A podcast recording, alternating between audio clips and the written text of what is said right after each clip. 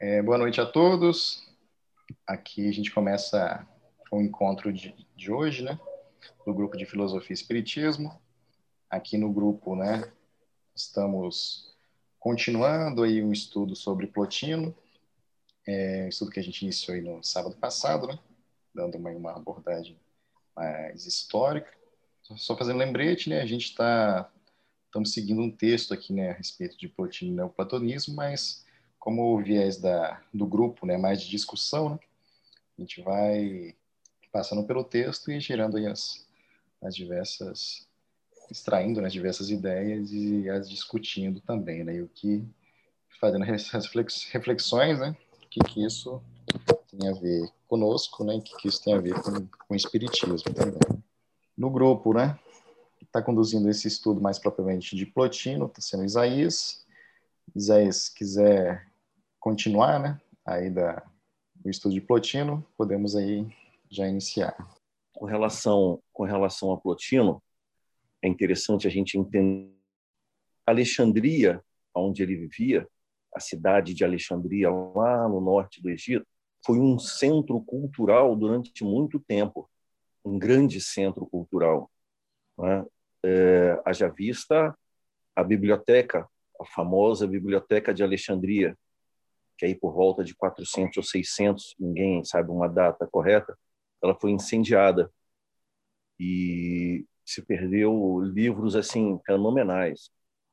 Então Alexandria ela foi um centro cultural e nesse momento em que Plotino vivia, ele teve por mestre Amônio Sacas, um, um dos que iniciaram o neoplatonismo, né? o reviver das ideias de Platão sobre uma mescla de, de pitagorismo, é, espiritualidade, razão, é? tudo isso, tudo isso misturado.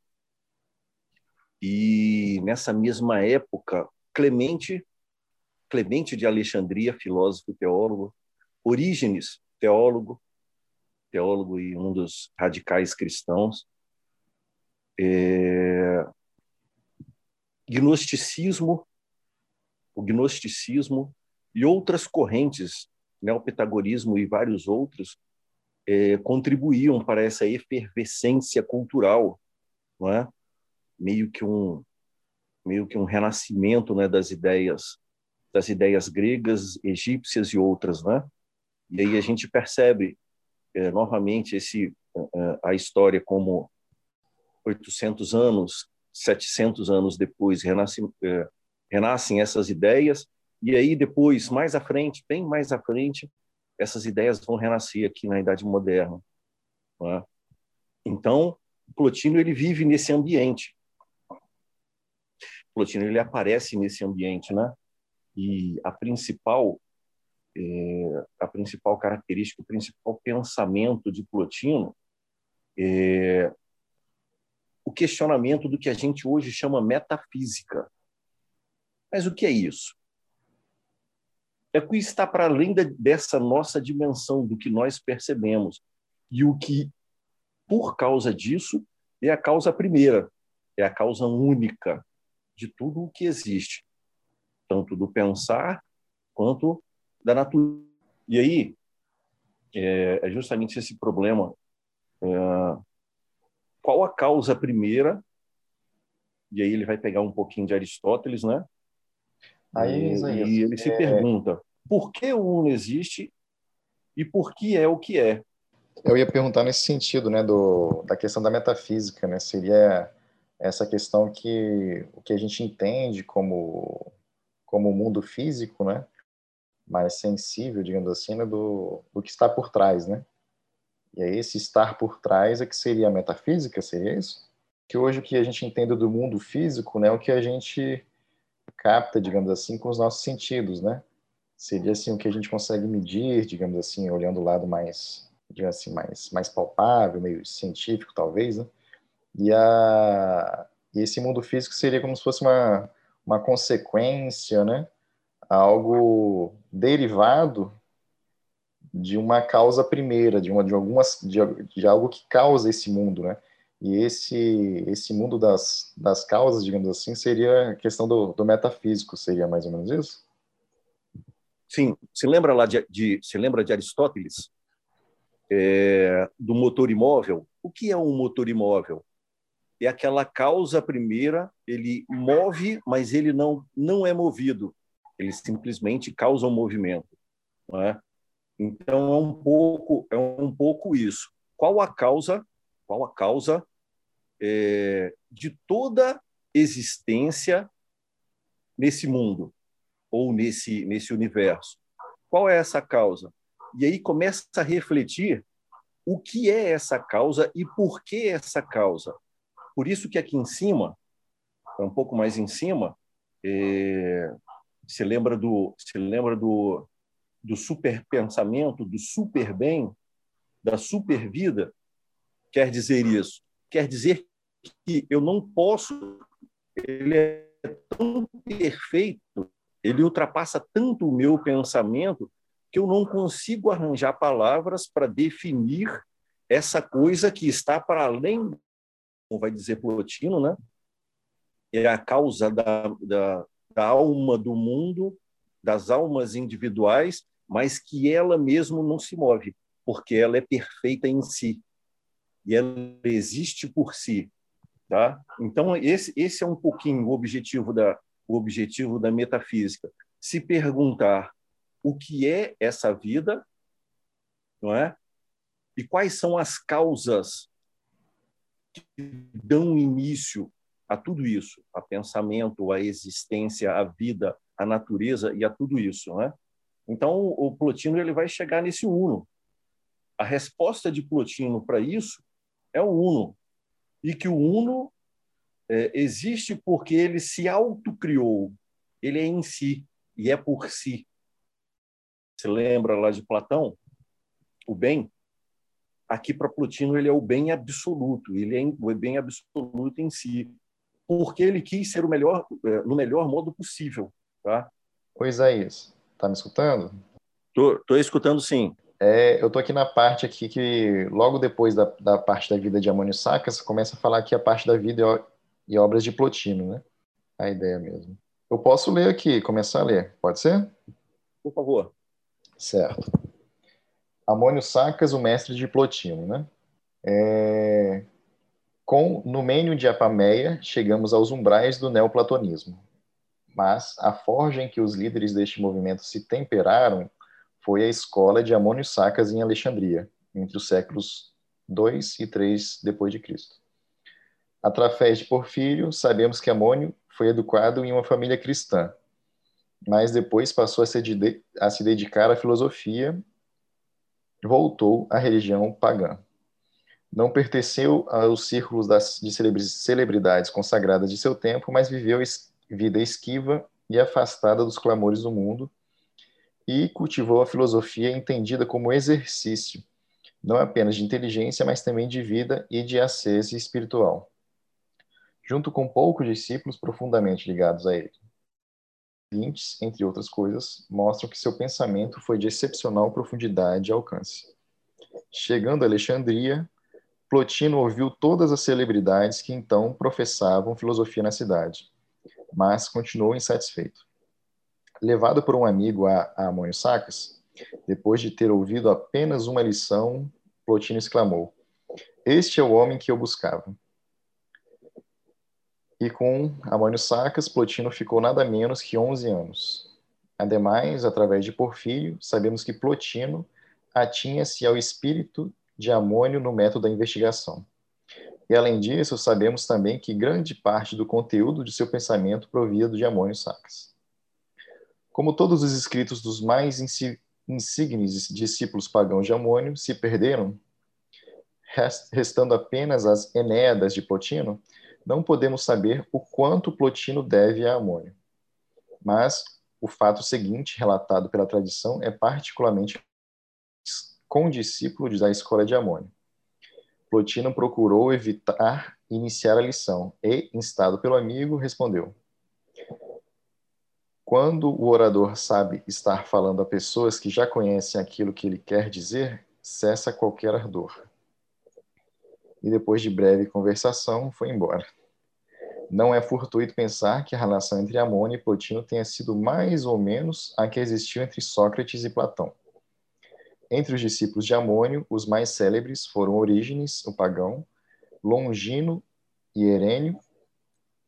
Orígenes, o cristão, de que falaremos adiante, também assistiu às lições de Amônio, talvez antes que Plotino, antes que Plotino chegasse a Alexandria. Né? Aí, pessoal, eis então o mestre de Plotino, né, Amônio Sacas, a qual se tem. Interessante notar nisso aí é que interessante notar nisso aí é que a filosofia não era tão somente um exercício intelectual, mas era um exercício de vida, percebe? Não era tão simplesmente um exercício da razão ou da inteligência, mas era um modo de existir, tá? É, muito mais do que refletir sobre as coisas, eles viviam a reflexão que faziam. Né? E Amônio, Amônio Sacas, pediu a todos os seus discípulos voto de silêncio, ou seja, é, se lembra lá de, da, do esotérico, esotérico e exotérico de Platão, o que ele falava fora, o que ele falava dentro da escola não era o que ele falava fora. E é justamente isso que Amônio Saca segue, tá? esse caráter esotérico. É... Plotino também ele segue isso aí. Plotino ele segue isso aí. Só lá no finalzinho da finalzinho da de Amônio Sacas começou a escrever, né? É... E ele vive esse cara, ele vive vive esse caráter esotérico e vive essa filosofia, né? Aqui, né, Isaías, eu acho interessante, né, fazer a, a lembrança, né, que desses muitos mestres, né, que, que aparecem no, nos estudos, né, incluindo também, assim, o, os mestres, assim, das grandes religiões, né, como Jesus, Buda, né, eles próprios, né, eles mesmos não deixaram nada escritos, né, fazendo aquela aquela lembrança, né, que a gente faz de tempos em tempos, né, que a existia, claro, que essa questão da tradição oral, né, em certos casos existia também, né, esses, esses mestres, digamos assim, estão voltados um pouco discípulo, né, de um, um, voto de silêncio, né, mas muitos, muitos não mais, mas também, né, os grandes mestres da, das, da, da, das de religiões, né, a gente também não deixou nada escrito, né, o que temos aí também são, são relatos, né, relatos de, de, seus discípulos, né, ou de pessoas que também viveram a época deles também. Né? E mas também não é não é por conta disso que não que não resgatamos, né, parte dos seus ensinamentos e estamos aí também a aprender até hoje também. E isso vem lá desde é, na, filosofia, nas correntes filosóficas, a gente pode perceber isso desde Pitágoras, né? Pitágoras que passa por Sócrates e que e vai chegando até até aqui o neoplatonismo onde a gente está agora, né? Então toda essa tradição do, da, do, do, falar em segredo, né? Do falar no ouvido, o ensinar falando no ouvido e e você percebe e você percebe essa questão da da conexão né, entre amônio e plotino, você percebe isso, essa ligação e essa conexão, até mesmo podemos chamar hoje de espiritual, quando Plotino bate o olho em Amônio e fala: Não, é esse cara que, eu quero aprender, com esse cara que eu quero aprender. E permanece com ele nada menos do que 11 anos, né? Aprendendo. É, eu, eu acho isso muito interessante também, né? A questão né, de, depois de ter ouvido apenas uma lição, né? Exclamou, né? Este é o homem que eu buscava. Então, assim, é uma conexão muito imediata e profunda. Né? É isso aí. É, esse é Plutino e ele vem e ele vem e segue um pouquinho essa trilha da, das, das escolas esotéricas e não se atém simplesmente não se atém simplesmente à filosofia, né? A mera reflexão racional, mas expande isso para as para as questões metafísicas e até mesmo espiritual, né? E acho que essa questão né, do, do modo de viver, né, aquilo que se aquilo que se pensa, né, aquilo que se raciocina, aquilo que se que se tem de conhecimento, vamos falar assim, né? Aquilo que, se que esse conhecimento que é adquirido, né? Acho que é justo esse esforço, né, de, de botar na prática, né? Acho que é é algo que está junto ali, né? Conhecimento, acho que, que hoje a gente tem muito é muito claro assim uma separação, né? Entre o que se conhece e o que se faz, né? E aí acho que a gente vê nesses grandes mestres é essa questão, né? O que se fala, o que se conhece também é o que se vive, né? Não, não tem é, não, não, existe, pelo menos assim, claramente uma separação, né? É algo é algo justo, né? É algo é algo vivido, né? Acho isso, isso também muito legal. Né? Esse esse é um ponto interessante. A gente vive essa cisão do saber até hoje, não é?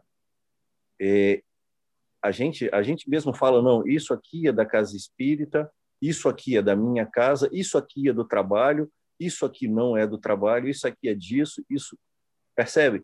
Nós vivemos essa cisão na nossa própria vida.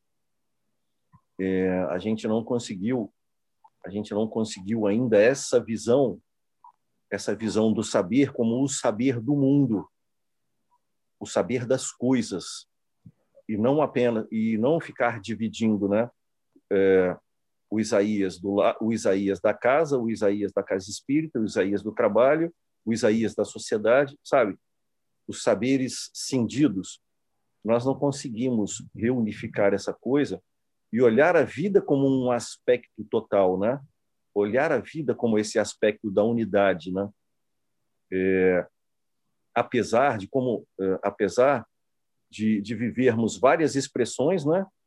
É, o conhecimento, a fé, é, mas tudo isso é parte do uno, parte de uma consciência única, que somos nós, né? Espírito, consciência única, que vê o mundo com vários aspectos.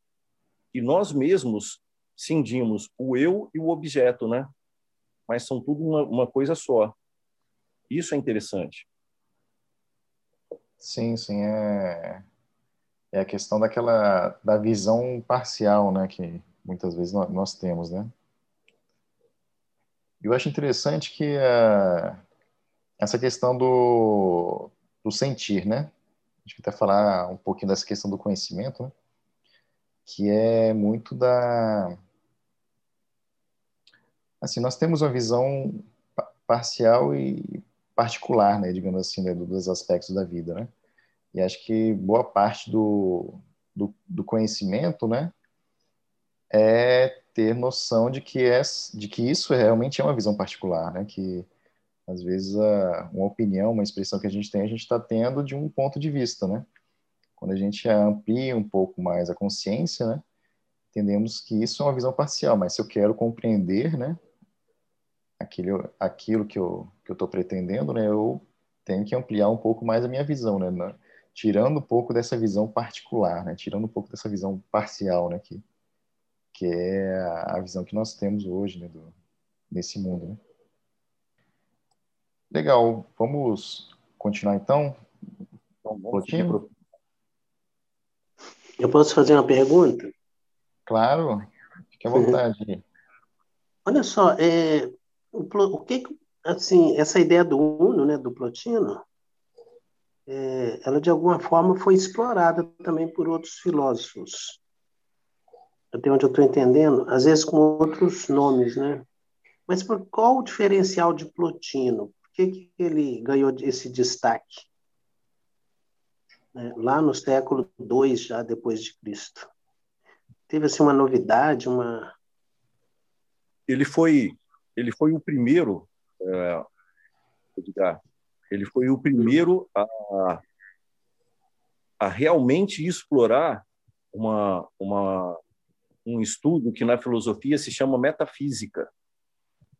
Ele foi o primeiro que adentrou nessa, adentrou mesmo, questionou e criou um pensamento é, filosófico espiritual a respeito dessa causa primeira, então, na história da filosofia, na história da filosofia, apesar de já ter Aristóteles começado essa coisa, ele é quem, por primeiro, questiona a causa única, essa causa única pergunta o que é e por que é, entende?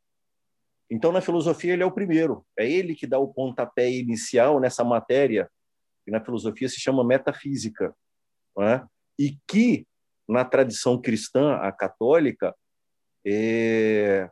nós vamos ter aí nomes como Santo Agostinho, Santo Tomás de Aquino e vários outros, é... e vários outros, Santo Alberto Magno é... e vários outros também seguiram essa linha do questionar a causa primeira, só que com os olhos com os olhos da teologia, né? Plotino foi esse cara que deu esse pontapé inicial, tá? A solução dele foi a solução dele também é única. É, é dele que provém mais tarde é, o pensamento da, do panteísmo, entende? porque é. o mundo não cria, existe uma processão de causas, ou seja, é, tudo o que existe procede do uno, não é criado, procede do uno. O uno não se modifica, mas as coisas procedem dele. Então, essas coisas pertencem, em essência, em essência, pertencem ao uno, entende? São, é, estão ligadas nessa unidade. Então, mais tarde, isso aí vai se chamar, vai se dar o nome do panteísmo. Por isso que eu achei interessante colocar esse cara para a gente estudar, porque a gente vai poder questionar essa coisa do panteísmo. O que é e o que não é? As coisas pertencem, em essência, à unidade mesmo? E se pertencem, qual a diferença da unidade e da individualidade? E muito mais, no retorno da, da individualidade à unidade, todos os seres perdem a individualidade, como é que fica isso? Entende? Uhum. É, complementando aqui, é, Edgar, que acho que até a questão das, das palavras assim é, é, interessante a gente até pegar um pouco, né? Que, por exemplo, né, quando a gente fala de cria, criação, de criar, né? Na, nessa palavra está é, tá meio que embutido uma questão assim da até uma questão assim meio que de separação, né? Quem criou e o que, que é criado, né? Como se fosse duas coisas distintas, né? Então, a questão do, do criar, do criador, da criação, né? É, é, é algo assim que acaba é, desconectando, né? Assim, entre o criador e o criado, digamos assim, né? E acho que quando a gente fala quando, quando o Plotino fala nessa questão né, do, do proceder, dá uma, uma, uma visão ligeiramente diferente que proceder ou emanar, né, Isaías, que tá, talvez seja algo similar, né, de que é, é algo que a partir, né, do uno, né, que as coisas começam a existir, né não são assim de um num primeiro momento criadas, que criadas eu dou, dou essa ideia de separação, né? Mas quando, quando a gente fala assim de proceder ou emanar, né? Assim, a partir dele que as, as coisas assim, enfim, são começam a existir, né? É assim, é. Aí a gente já começa um pouquinho a complicar também, né?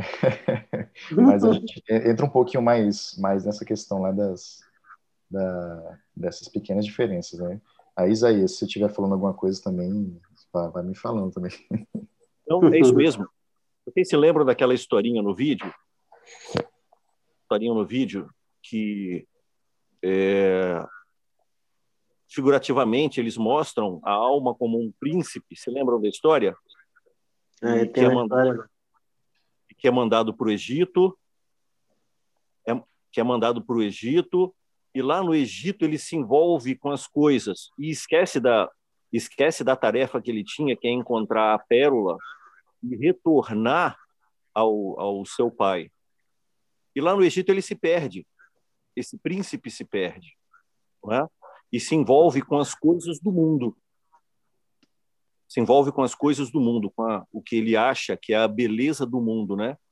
E essa e esse príncipe, essa alma, ele se perde. até que vem mensageiros e que relembram, relembram que ele não pertence ao mundo, mas que ele pertence ao pai dele, né? Ele está junto do pai dele. E aí ele ele se lembra da sua tarefa e vai lá pegar a pérola, busca a pérola do conhecimento e retorna ao seu pai. Então, para Plotino, mostrando é, para Plotino é justamente isso. Nós procedemos do pai, entramos na dimensão física, né, na dimensão da natureza, nos perdemos nessa natureza, é, nos nossos com o que chamamos de beleza do mundo, o que achamos que é a beleza do mundo, nos perdemos e esquecemos da nossa da nossa pertença, vamos chamar assim, né? Nos esquecemos da nossa essência, de onde nós viemos, não é? Da nossa unidade com esse é, Uno Supremo. Esquecemos que somos unidos a Ele, né? E estamos unidos a Ele. E aí Plotino vai dizer todo, vai, vai mostrar o que a gente vai olhar depois, as formas. Ele vai mostrar as formas de retornar ao uno, de retornar a essa unidade, né? lá no conto, de retornar ao Pai. Né? Então a, a, a, a, característica principal de a característica principal de Plotino é essa é, é esse, essa ideia do do uno, é, do uno em si, da unidade em si, do começo da causa única que é em si e por si, ela existe por si mesmo, ela é autocriada, mas que delas procede todas as coisas e que são unas, são unas. Ou seja, todas as coisas são uma coisa só, não existe separatividade, porque é, existe a pertença a essa unidade superior, né? Eu... Beleza. Eu sugiro, assim, então, né, para a gente dar, dar continuidade, de falar um pouco aqui do, da própria vida de Plotino, né? Que logo em seguida, depois a gente já, já começa com, a, com os conceitos, né? a gente já fica, aí já fica talvez um pouco mais, mais claro, né, para os demais. Ah, beleza. Podemos. Vou deixar as perguntas para depois. Acho que vai, tá, vai fazer mais sentido depois mesmo. Vou continuar aqui a leitura, ok, Isaías? Vamos lá. A vida e as obras e a escola de Plotino. Né? Plotino passou a pertencer ao círculo de Amônio em 232 d.C. Com 28 anos, tendo ele mesmo né, nascido em 205 d.C. em Nicópolis permanecendo assim né, no círculo de Plotino, de Amônio, desculpa, até 243, ano em que deixou Alexandria para seguir o imperador Gorgiano em sua expedição oriental. Essa expedição foi fracassada devido à morte do imperador e Plotino decide ir para Roma, onde chegou em 244 d.C. e lá abriu uma escola. Né? Entre 244 e 253 d.C., apenas proferiu palestras, sem nada escrever, por fidelidade ao impacto que estreitara com Herênio e Orígenes, o pagão, no sentido de não divulgar as doutrinas de Amônio Sacas. Mas logo Herênio e Orígenes romperam um pacto, e assim, a partir de 254 d.C., Plotino também começou a escrever tratados nos quais fixava seu ensinamento. Seu discípulo Porfírio ordenou esses tratados, que são em número de 54, dividindo-se em seis grupos de nove, guiando-se pelo sentido metafísico do número nove, onde o de onde o título de Enedas, Enea, que em grego significa nove, né? Enedas foi dado a esses escritos, que nos chegaram integralmente e que, juntamente com diálogos platônicos e os esotéricos aristotélicos, contêm uma das mais elevadas mensagens filosóficas da antiguidade e do Ocidente. Plotino gozou de enorme prestígio, suas aulas eram frequentadas até por políticos poderosos. O próprio imperador Galiano e sua mulher Solomina, Solonina apreciavam nosso filósofo a tal ponto que chegaram a examinar um seu, um, um seu projeto né, de fundar uma cidade de filósofos que deveria se chamar Platonópolis, cujos habitantes teriam que observar as leis de Platão, ou seja, viver realizando a união com o divino. O projeto fracassou devido às tramas dos cortesãos e Plotino morreu aos 66 anos em, mil, em 270 d.C. por causa de uma doença que o forçara a interromper suas lições e retirar-se para, para longe dos amigos. Suas últimas palavras ao médico Eustóquio, que espelham bem, além das finalidades do seu filosofar, o escopo de fundo da sua escola. É, é, e essas últimas palavras soam como o autêntico testamento espiritual que sela para sempre a doutrina de Plotino, que é o seguinte: procurai unir o divino que há em vós com o, com o divino que há no universo. Procurai unir o divino que há em vós com o divino que há no universo. Essas seriam as últimas palavras aí né, de, de Plotino. Interessante essa frase, né? É, acho que tem, se a gente, porque não é o caso da gente parar tanto, né? Mas acho que daria para olhar com bastante calma, né? O divino que há em nós, o divino que há no universo. Eu, eu acho que agora vai, vai até fazer sentido, André, a pergunta que eu ia fazer. Na verdade, assim, o tema que eu ia colocar é o divino que há em nós versus o divino que há no universo, enfim. E se vocês aí pudessem falar um pouco mais sobre essa relação do panteísmo com a própria obra de Plotino, seus pensamentos, se ele mesmo enxergava o panteísmo como depois foi colocado, né, que pelo que entendi após ele, que aqui me parece que o divino que há em mim e o divino que há no universo se mantém a individualidade. Enfim, se pudesse explicar um pouco mais. Né? Posso começar, Isé? Você comenta. Pode, pode sim, pode sim.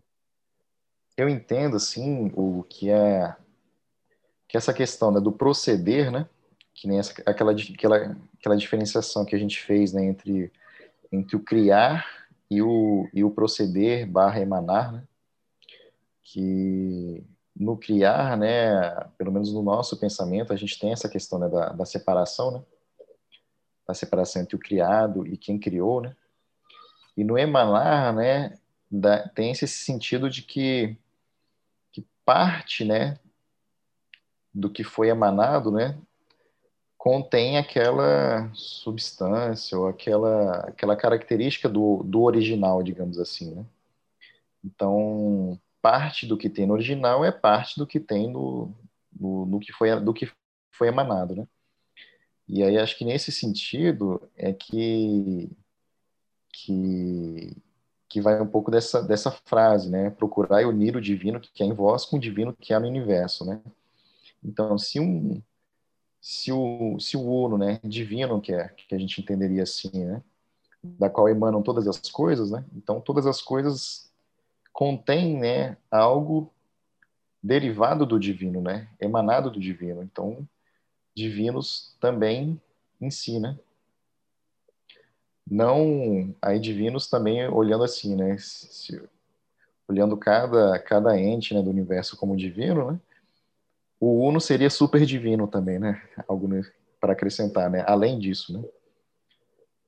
Então, essa proposta, assim, né, de, de falar, né, do, do unir o divino, né, que há em nós com o divino que há nos outros, primeiro, assim, que, que tudo seria uma emanação, então tudo, a, a princípio, seria emanado do divino e divino também, né? E a questão da união, que é um pouco daquela alegoria, né, do, do anjo, né, ou do, do... Agora eu não lembro se foi o anjo ou se foi um, uma pessoa, né, que foi lá para o Egito, né, que, que foi lá para uma missão e se esqueceu, né? Acho que o, o príncipe, é, né? Acho que o príncipe. O príncipe, né, o príncipe, né? O rei mandou o príncipe, né, para o Egito, né? E que muito do, do digamos assim, do esforço né, do príncipe, olhando de, do lado de fora da, da, da, alegoria, né, é o se lembrar, né? Que em si a, a, missão era recuperar a pérola, que em si seria uma missão fácil, né? Mas o príncipe encantado, né, digamos assim, o príncipe encantado com, as, com a beleza do local, com os costumes do, dos locais, né? Acabou se adaptando e aí tomando as vestes né, de, de quem, quem, era do local, né, comendo as coisas do, do local, to, tomando para, para si os costumes do local, né? E aí acabando que meio que nesse maravilhamento, né, digamos assim, se esquecendo do objetivo. Né? E aí, nesse sentido, eu acho que a, a parte do unir-se do divino é meio que essa lembrança, né? De, claro que lembrar e, e agir, né? Essa lembrança de, de quem efetivamente somos, né? Unir o divino que há em nós com o divino que há no universo, né? Então, primeiro lembrar, né? Lembrar-nos do divino que há em nós, né? E fazer essa ligação, né? Provinda do uno, né? De que com o divino no, no universo, né? E aí essa questão do, do panteísmo, né, acho que surge meio que disso, né, desse talvez entendimento, né, de que a, o divino emanado do uno, né, existe, né, em todas as coisas. Então, parte do uno que é emanada nas coisas está nas coisas. Então, assim, talvez só uma, uma, uma opinião minha aqui, né, olhando desse sentido. Passa a bola para Isaías agora. é, em Plotino, a, a ideia de Plotino ele não perde, ele não, ele não, ele não deixa escapar nada da teoria dele, né? E a gente vai ver um, se a gente continuar lendo o texto no próximo sábado, a gente vai ver isso.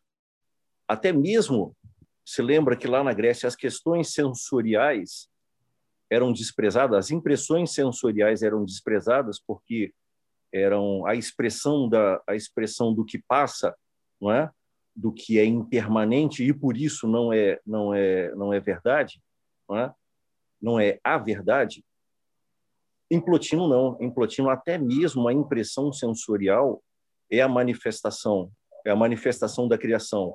Os corpos, os corpos são fruto da criação da alma não é? da alma do mundo. Né? É, a alma do mundo cria as almas particulares, é? cria da, da alma do mundo procedem as almas particulares e procede também a natureza da alma do mundo.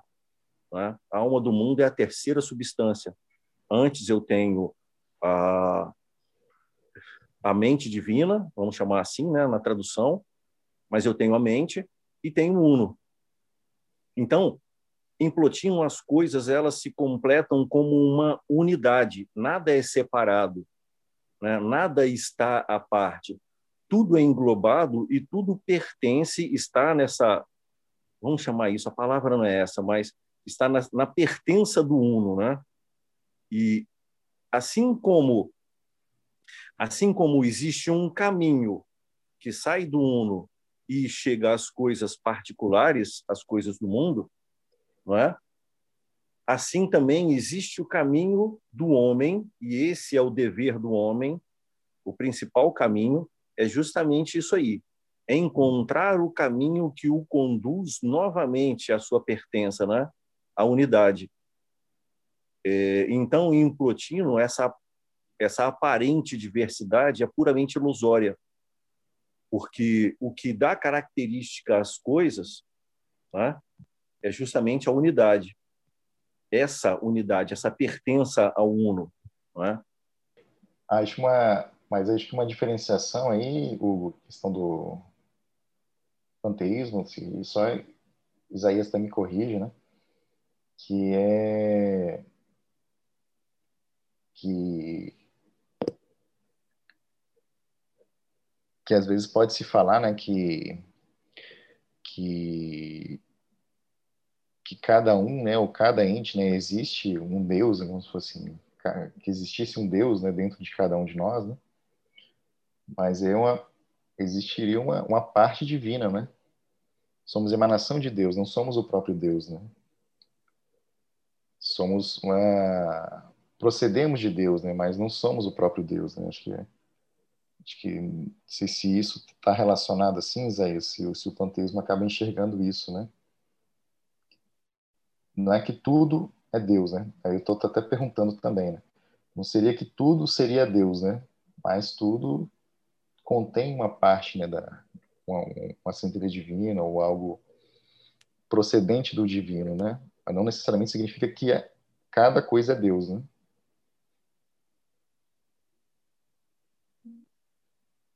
Sim. cada coisa tem a sua pertença, a sua pertença a Deus, a sua natureza única, né? E a grande diferença, a grande diferença é essa é, é justamente essa questão é, da, da dissolução, da dissolução criador-criatura, entende? Como é, como acontece em muitas reflexões, principalmente em, algumas correntes cristãs, a diferenciação criador-criatura em Plotino isso desaparece. Em Plotino isso desaparece, é? Até mesmo, até mesmo a matéria procede do até mesmo a matéria procede. E, e o homem tem esse tem essa pertença, é?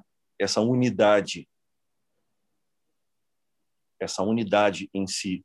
E o seu caminho, o seu caminho vai ser desse retorno a essa unidade. Acho que a principal diferença é justamente isso aí, a ausência de cisão criador-criatura. É? Eu estava aqui, Isaías, tentando procurar rapidamente aqui na internet, né, que, que tem aquela, aqueles símbolos dos círculos, né? Que acho que talvez fique depois mais fácil de entender, né? Que depois eu posto lá no, grupo, lá nosso grupo, né? Que é a que é essa questão das substâncias, né, do uno, né, procede, né, aí a, o espírito, né, do espírito procede a alma, né, daí a, olhando aí como algo do mundo, né, e do, da alma do mundo procede aí a matéria, né, esse mundo sensível, né. E aí essa, esse aspecto, né, um pouco mais visual, né, mais, mais mostrado aí por, por Plotino, né, que daí a gente vai estudar nos próximos sábados. Né? E aí o, o que é legal depois é enxergar né, que a, a questão do retorno, né? Assim, o, do uno né, até a, o uno, do uno para o espírito, o espírito, a alma e a alma para a matéria, né? Existe a, a procedência, a emanação, né? E é esse retorno, né, que é a transcendência, né? Você acha que seria isso a, Exatamente. E aí da, da matéria se transcende né, para a alma, né? A alma do mundo transcendendo né, para o espírito. E aí finalmente esse, esse retorno né, do espírito para o uno, né? Olhando o caminho de, da transcendência, né? Esse assunto ele puxa várias possibilidades, né? a própria história do príncipe que vai atrás da pérola e se perde, né, entre os prazeres do mundo, é uma, é, uma, é, é a própria reencarnação de alguma maneira, né? A gente vem tem um objetivo, né, que é a pérola, que é a, é a, é a intenção da, da, da, do crescimento moral, intelectual, e a gente acaba se perdendo. É, a, se a gente for também dar uma, uma certa olhada nessa, nessa jornada de recuperação, né, desse retorno ao Uno, também há uma possível interpretação aí, se a gente for olhar que o, o, planeta Terra, onde nós estamos aqui hoje, a história essencial dele é de, um, de povos que foram é, exilados, né, de sua, pelo menos segundo a visão espírita sobre isso, de sua terra original. E esse retorno é a história praticamente de toda a humanidade, né? Todos os povos de alguma maneira falam sobre isso, né? O próprio mito do paraíso é, católico, né, de Adão e Eva, ele não, ele não deixa de ser esse, é, esse mito que busca o retorno, que busca um local, etc. Mas eu confesso que esse assunto do panteísmo ainda é uma coisa que, se a gente dedicar todo o tempo possível ainda seria pouco, porque nessa, nessa, nessa fala aqui de, de Plotino, o tempo inteiro não me parece que há perda da individualidade, coisa que, pelo menos aonde eu ouvi, né, não, não tenho um grande estudo sobre panteísmo, não, mas no pouco que a gente lê e vê, no panteísmo, é, não só há essa quebra da, entre o criador e criatura, ou seja, é uma, é uma coisa só, mas há a perda da individualidade. Então, a, aquele ser pensante e sua bagagem emocional e, e de aprendizado, ela é dissolvida, né? Eu, até me corrija aí se eu tiver se eu tiver enganado. Então, eu, e aí eu não sei se me, me parece que houve um pouco de quebra, né, entre a ideia original de Plotino entre é, essa emanação e não criação, né, como o André bem explicou, a criação é aquela coisa que eu pego um elemento externo e crio, boto de mim, mas eu pego um elemento externo e crio. É diferente da emanação que isso surge naturalmente de mim e tem um pedaço de mim lá, né? essa questão da, da, da, individualidade, né, que aí também, né, eu, eu vou eu vou estar tá aqui colocando aqui mais o a, o meu intelectual falando, né, não é o o meu eu completo, né, digamos assim. Né. É que isso é muito caro, né, para gente indivíduo, né, meus pensamentos, né, meu minhas experiências, minhas vontades, meus desejos, né, meus anseios, meus sonhos, né a nossa individualidade ela é muito preciosa para a gente, né? Então, ter uma ideia de que isso é dissolvido ou de que isso é perdido de algum momento também é algo é algo que, assim, eu falo, que dá medo também, né? Então, e acho que uma coisa que, que me tira um pouco da, desse, desse medo, meio que medo que é a questão do desconhecimento também, né? É um pouco da, da alegoria, né, da, da gota no oceano, né? Se a gente se enxergar como uma gota, né, que eu consigo, onde eu consigo visualizar, né, as, a borda, eu consigo delimitar no espaço, eu consigo ter uma ideia do tamanho, né?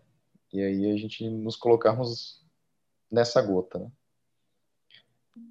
Quando essa gota retorna para o oceano, né, a gente pode pensar que ela já não existe mais, né? Que essa gota não existe mais, né? Mas também podemos pensar que essa gota agora faz parte do oceano, né?